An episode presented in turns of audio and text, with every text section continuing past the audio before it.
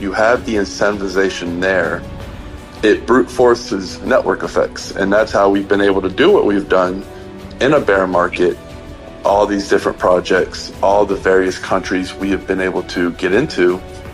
And that's leading into HBD, which I believe is just one of the most powerful freedom tools ever invented.